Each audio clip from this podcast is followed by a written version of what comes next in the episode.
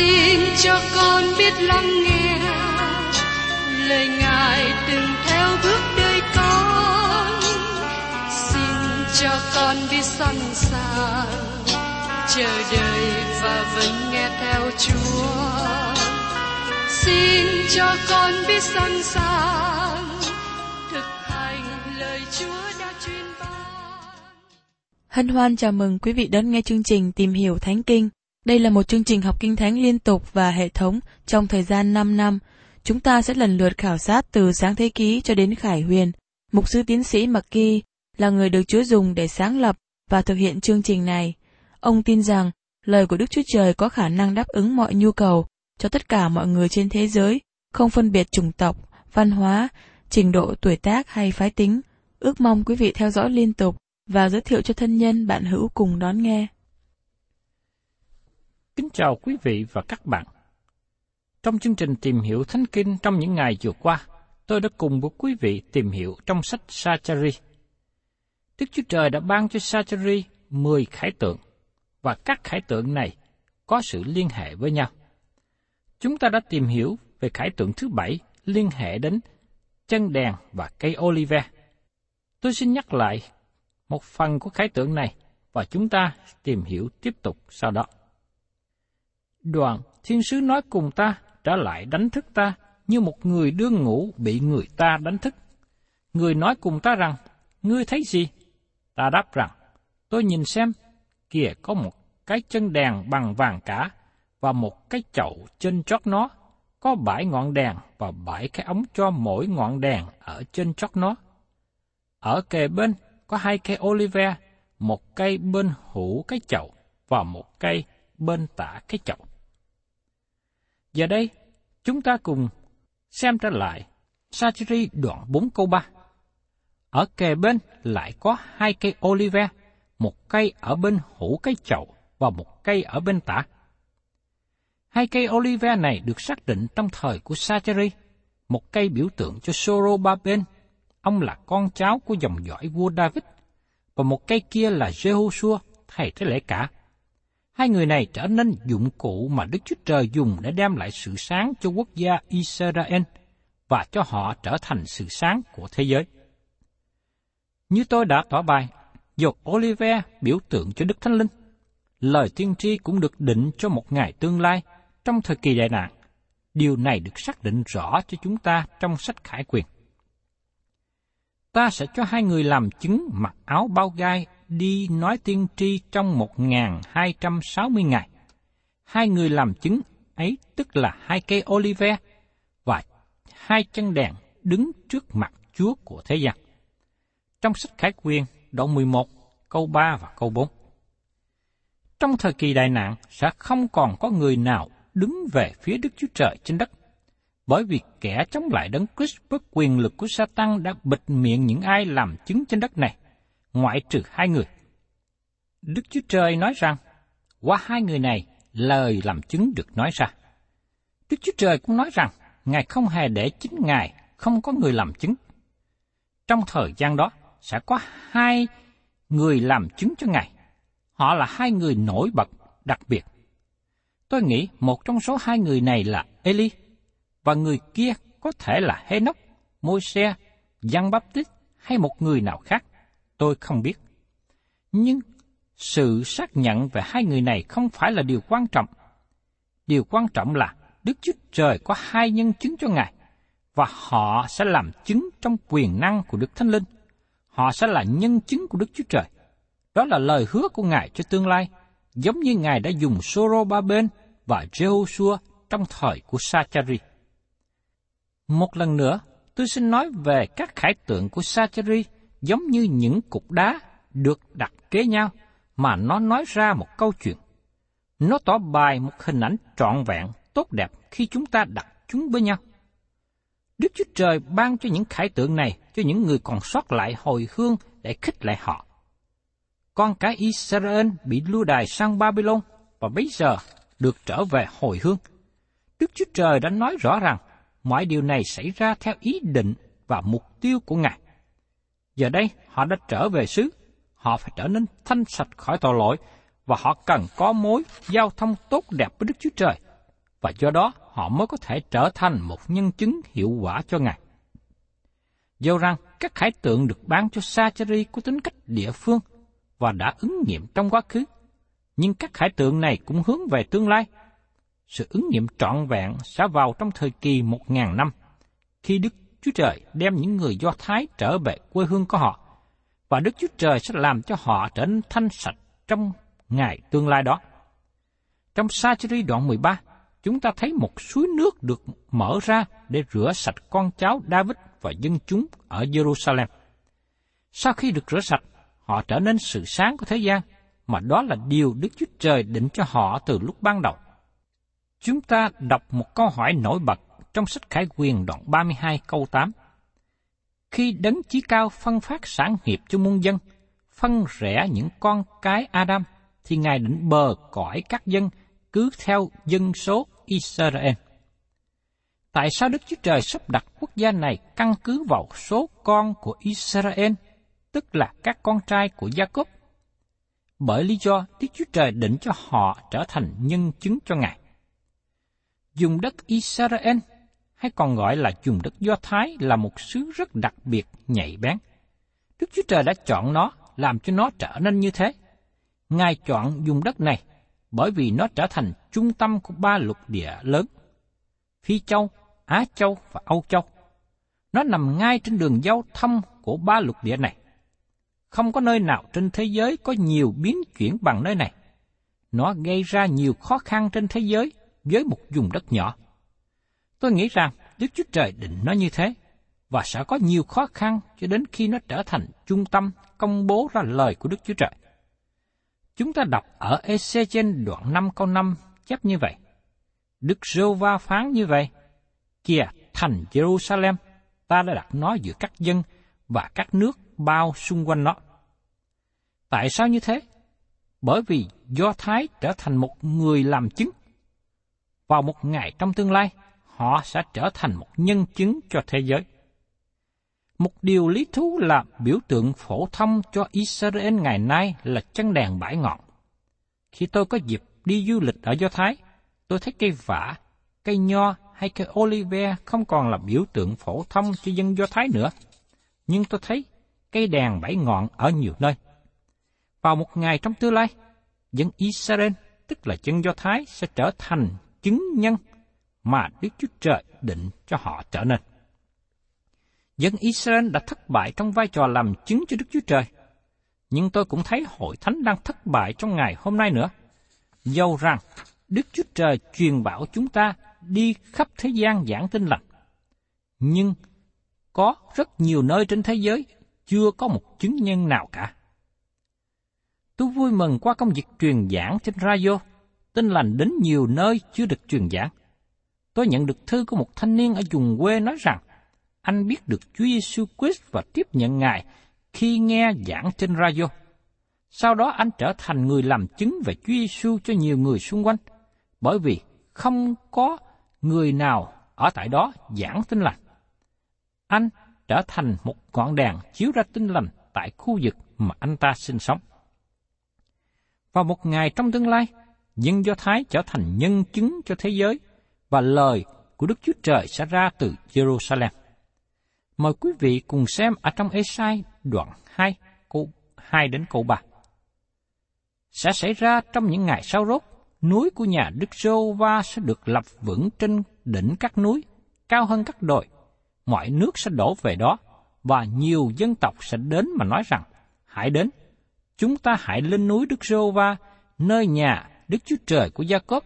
Ngài sẽ dạy chúng ta về đường lối Ngài, chúng ta sẽ đi trong các nẻo Ngài, vì luật pháp sẽ ra từ Siôn, lời Đức Rô Va sẽ ra từ Jerusalem. Mời quý vị cùng xem tiếp trong Sa-cha-ri, đoạn 4 câu 4. Bây giờ, ta cất tiếng nói cùng thiên sứ đương nói với ta như vậy. Hỡi Chúa tôi, những điều này là gì? Chàng trai trẻ sajari không có sự phô trương. Vì thế ông nói, xin dạy cho tôi biết những điều này có nghĩa gì? Và trong sajari đoạn 4 câu 5, thiên sứ đáp cùng ta rằng, ngươi không biết những điều này là gì sao? Ta nói, thưa Chúa, tôi không biết. Câu trả lời của thiên sứ hàm ý rằng, Sacheri nên biết nó có nghĩa là gì. Thiên sứ muốn nói rằng, ngươi có thể hiểu được, vì ngươi nhìn thấy chân đèn bằng vàng, ngươi có thể biết được ý nghĩa của nó. Nhưng Sacheri thú thật, tôi không hề biết gì hết. Và trong Sacheri đoạn 4 câu 6, người đáp lại rằng, đây là lời Đức Sô Va phán cho Sô Ba Bên. Ấy chẳng phải là bởi quyền thế, cũng chẳng phải bởi năng lực, bèn là bởi thần ta. Đức Jehovah dạng quân phán vậy. Xin chúng ta chú ý rằng, đây là sứ điệp của Đức Chúa Trời cho Soro Ba Bên. Nhưng Soro Ba Bên là ai? Ông là quan trấn thủ ở Jerusalem, là người cai trị trong chính quyền bấy giờ. Trong cùng thời gian đó, Joshua thầy tế lễ cả, ông đứng đầu về tôn giáo. Sorobaben là người đứng đầu trong chi phái Juda vào thời điểm họ trở về Jerusalem sau 70 năm lưu đài ở Babylon. Sorobaben là người dẫn đoàn người đầu tiên trở về quê hương như được ký thuật ở trong sách Ezra. Sorobaben có công rất lớn trong việc xây dựng lại đền thờ nhưng công việc đó bị đình trệ bởi vì sự chống đối từ bên ngoài. Sự nản lòng xảy ra từ bên trong dân chúng nữa. Đức Chúa Trời ban khải tượng này để khích lệ đức tin của Sorobaben. Nó có ý nghĩa rất nhiều cho ông, và nó cũng chứa đựng nhiều nền tảng lớn cho các bạn và tôi. Sứ điệp của Đức Chúa Trời nói rằng, ấy chẳng phải là bởi quyền thế, cũng chẳng phải là bởi năng lực, bèn là bởi thần ta, Đức Giê-hô-va dạng quân phán dạy. Từ ngữ quyền thế và năng lực là hai từ ngữ rất hay. Chữ quyền thế thường nói về nguồn năng lực con người, như sức mạnh thuộc thể, khả năng hay là ảnh hưởng giàu sang. Chữ năng lực thường nói về sức mạnh con người như vật lý, phương tiện, bao gồm cả sức mạnh tinh thần. Tôi có thể nói một cách diễn ý rằng, nó không phải nhờ vào trí óc hay bắp thịt, nhưng bởi nhờ thần của Đức Chúa Trời. Các bạn thấy điều này trở nên một sự khích lệ lớn cho Sorobaben. Ông là người lãnh đạo trong chính quyền, còn Jehoshua là người lãnh đạo tôn giáo. Hai người này được biểu tượng bởi hai cây olive để cung cấp dầu cho chân đèn. Sứ điệp này đơn giản nói rằng, nó không phải là do nó sự khôn ngoan của con người, khả năng của người, hay sức mạnh của người, để đền thờ này được xây dựng, nhưng bởi thần của Đức Chúa Trời. Các bạn thân mến, nếu thần của Đức Chúa Trời không ở trong kế hoạch và việc làm của chúng ta, tất cả mọi điều trở nên hư không. Bởi vì Đức Chúa Trời không thực hiện công việc của Ngài bởi trí óc khôn ngoan hay bởi sức mạnh của tay chân. Chúng ta có thể nói đến những người giảng mà chỉ giảng với sự khôn ngoan riêng của trí óc Đức Chúa Trời không làm việc với người giảng như thế. Có nhiều người giảng bằng sự khôn ngoan, có khi dẫn hội chúng của Đức Chúa Trời đi vào một chiều hướng khó khăn. Có nhiều người hào việc Chúa nhưng nương dựa vào sự khôn ngoan nghiêng. Nương dựa vào khả năng giao thiệp, vào tổ chức hành chánh, vào cách đối xử, và cách ngoại giao. Họ làm cho họ trở nên thu hút. Nhưng Đức Chúa Trời không thực hiện công việc của Ngài bởi những công cụ của con người. Công việc của Đức Chúa Trời không được thực hiện bởi quyền thế hay năng lực, không phải thực hiện bởi trí óc hay là bởi bắp thịt, tay chân, nhưng công việc của Đức Chúa Trời được thực hiện bởi thần của Ngài. Đây là điều mà tôi và quý vị, đặc biệt là những người đang hào việc Chúa, chúng ta cần phải cẩn thận để học hỏi. Giờ đây chúng ta hãy nhìn vào tương lai sẽ có một sự kiện đặc biệt trong thời kỳ một ngàn năm. Một lần nữa, nó không bởi trí óc hay bởi năng lực đôi tay, nhưng bởi thần của Đức Chúa Trời. Ông David Baron nói như sau, trong sự sáng của Ngài và bởi dầu của Đức Thánh Linh mà nó sẽ tuôn đổ ra dư dật. Cái đèn của Israel sẽ chiếu ra bảy lần để tỏa sáng cho tất cả các nước thế gian. Trở lại trong thời kỳ của Sacheri, những người còn sót lại cần sự khích lệ này, bởi vì họ bị bao trùm bởi sự chống đối. Họ đang ở trong sự nghi ngờ và sợ hãi. Vì thế khải tượng này được ban cho họ. Nó là lời của Đức Chúa Trời đến với Soro bao bên và cũng để khích lệ dân chúng nữa. Tiếp đến trong Sacheri đoạn 4 câu 7 nói rằng, Hỡi núi lớn, ngươi là ai? Ở trước mặt Soro ba bên, ngươi sẽ trở nên đồng bằng. Nó sẽ đem đá chót ra, sẽ có tiếng kêu rằng, xin ban ơn, ban ơn cho nó. Hỡi núi lớn, ngươi là ai? Núi biểu tượng cho sự chống đối. Khái tượng này khích lệ cho họ tin rằng Soroba bên có năng lực dời đi núi của sự chống đối. Chúa Giêsu nói về núi trong ý nghĩa đó. Trong sách Ma-sơ đoạn 17 có 20, Ngài đáp rằng, ấy là tại các ngươi ít đức tin, vì ta nói thật cùng các ngươi, nếu các ngươi có đức tin bằng một hột cải sẽ khiến núi này rằng, hãy dời đây qua đó, thì nó liền dời qua, và không có sự gì các ngươi chẳng làm được. Tôi không nghĩ rằng Chúa Giêsu nói đến việc dời núi bằng đất bằng đá. Chúng ta không biết có núi nào được dời đi bởi đức tin trong ngày đó hay không. Nhưng đức tin có thể dời núi trở ngại, dời núi của sự chống đối vì công việc của Đức Chúa Trời. Và đó là hình ảnh mà khải tượng này được ban cho.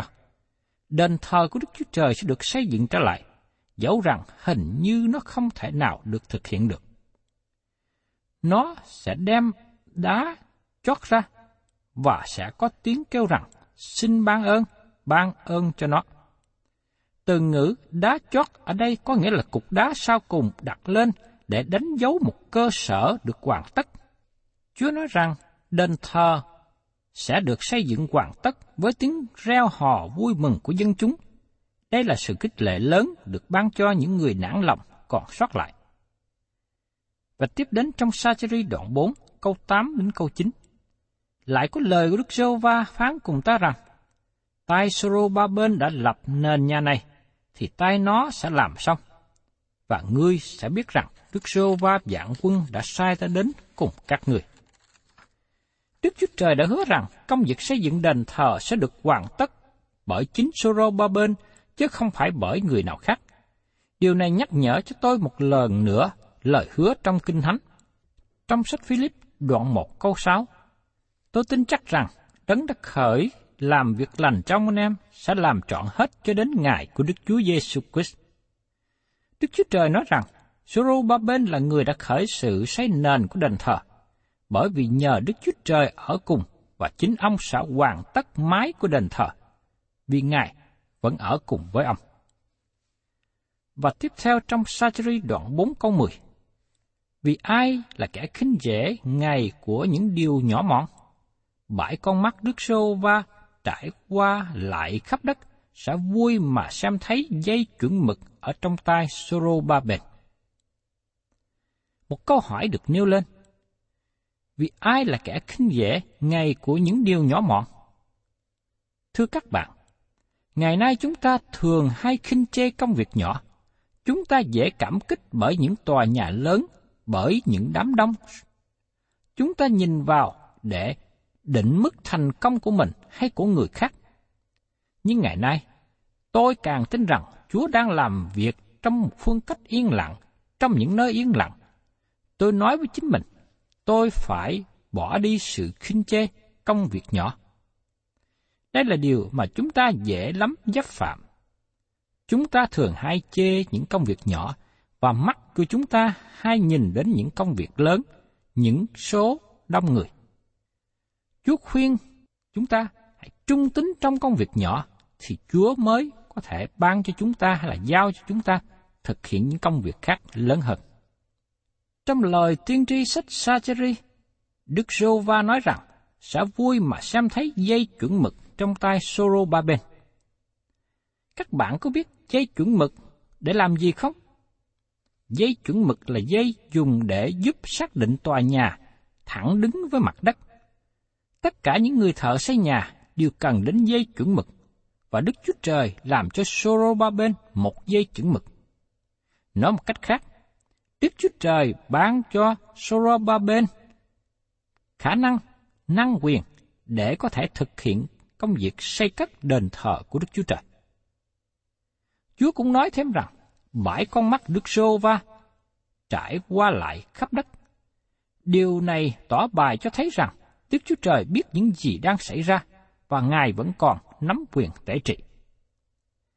Và tiếp đến trong Sacheri đoạn 4 câu 11 đến 13. Ta bàn đáp lại cùng người rằng, hai nhánh olive ở bên hữu và bên tả chân đèn là gì? Ta lại cất tiếng nói cùng người lần thứ hai mà rằng, hai nhánh olive ở kề bên hai ống vòi vàng, có dầu chảy ra là gì? Người đáp rằng, ngươi không biết những điều đó là gì sao? Ta nói, thưa Chúa, tôi không biết. Satri hỏi xin giải thích, và sự trả lời của thiên sứ hàm ý rằng Satri nên biết những điều này, nhưng ông thành thật nói rằng tôi không biết. Và tiếp đến trong Satri đoạn 4 câu 14, người bèn nói rằng ấy là hai người chịu sức giàu đứng bên Chúa của trái đất.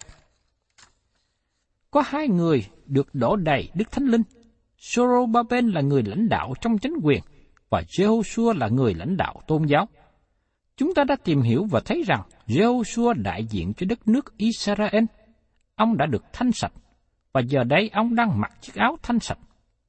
Khi những người Israel còn sót lại, xưng nhận tội lỗi của họ và tiếp nhận sự cứu rỗi của Đức Chúa Trời, họ được rửa sạch và hiện nay đang đứng trong sự công bình của Đấng Christ, bởi vì họ được đổ đầy bởi Đức Thánh Linh và có thể được Đức Chúa Trời sử dụng.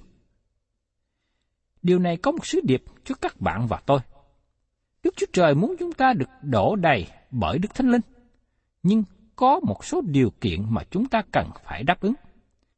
Những điều này có thể là những điều tiêu cực chúng ta cần phải tránh và điều tích cực chúng ta cần phải làm. Thứ nhất, anh em chết làm buồn cho Đức Thánh Linh của Đức Chúa Trời, vì nhờ Ngài anh em được ấn chứng đến ngày cứu chuộc. Trong sách Epheso đoạn 4 câu 30, chúng ta không thể được đổ đầy Đức Thánh Linh nếu có tội lỗi nào đó trong đời sống của chúng ta. Chúng ta cần phải được thanh sạch trước mặt Đức Chúa Trời. Điều thứ hai, chớ dập tắt Thánh Linh. Trong Thessalonica thứ nhất đoạn 5 câu 19, dập tắt Đức Thánh Linh có nghĩa là đi ngoài ý chỉ của Đức Chúa Trời. Khi chúng ta đi ngoài ý chỉ của Đức Chúa Trời, Ngài không thể sử dụng chúng ta. Nếu Đức Chúa Trời muốn các bạn ở Việt Nam, các bạn sẽ tiếp tục ở trong quê hương của mình. Đức Chúa Trời sẽ dùng các bạn tại đó. Nhưng nếu Ngài muốn dùng các bạn ở một nơi khác, Ngài sẽ mở đường để hướng dẫn các bạn đi đến nơi nào Ngài muốn. Vì thế, dầu các bạn phụng sự Chúa ở bất cứ nơi nào, xin biết cho chắc một điều, các bạn cần ở trong ý chỉ của Ngài. Điều thứ ba, đấy là điều tích cực. Hãy bước đi theo Đức Thánh Linh, chứ hề làm chọn những điều ưa muốn của xác thịt. Trong Galati đoạn 5 câu 16. Bước đi trong Đức Thánh Linh là một điều thực tế. Nó có nghĩa là bước đi theo sự dẫn dắt của Ngài, nương cậy nơi Ngài, tùy thuộc vào Ngài để làm những gì chúng ta không thể làm bởi chính mình. Thưa các bạn, khái tượng về chân đèn là một điều khích lệ cho những người còn sót lại trong thời của Sacheri. Và khái tượng này cũng có sự ứng dụng trong thời của chúng ta. Nó hướng về một ngày trong tương lai khi Đức Chúa Trời đổ Đức Thánh Linh của Ngài một cách không lường hết được. Các bạn thấy rằng, ngày nay Đức Chúa Trời chỉ đổ Đức Thánh Linh xuống cho chúng ta với một chừng mực nhỏ. Nhưng trong thời kỳ một ngàn năm, Ngài sẽ đổ Đức Thánh Linh trên mọi xác thịt, và ngày đó vẫn còn trong tương lai. Thân chào tạm biệt quý vị và xin hẹn tái ngộ cùng quý vị trong chương trình Tìm hiểu Thánh Kinh kỳ sau. Cảm ơn quý vị đã đón nghe chương trình Tìm hiểu Thánh Kinh. Nếu quý vị muốn có loạt bài này, xin liên lạc với chúng tôi theo địa chỉ sẽ được đọc vào cuối chương trình. Kính chào quý thính giả.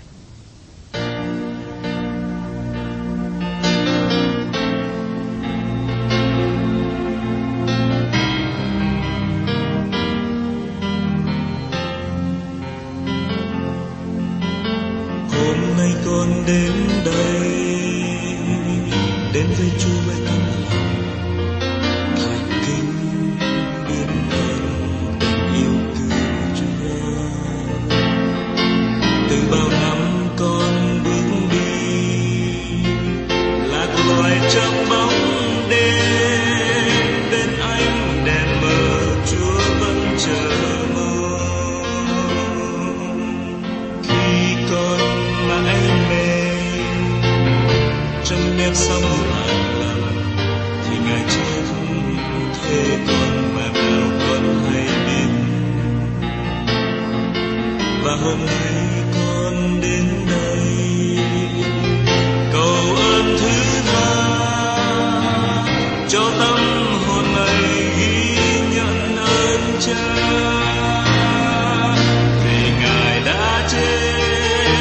thế chính con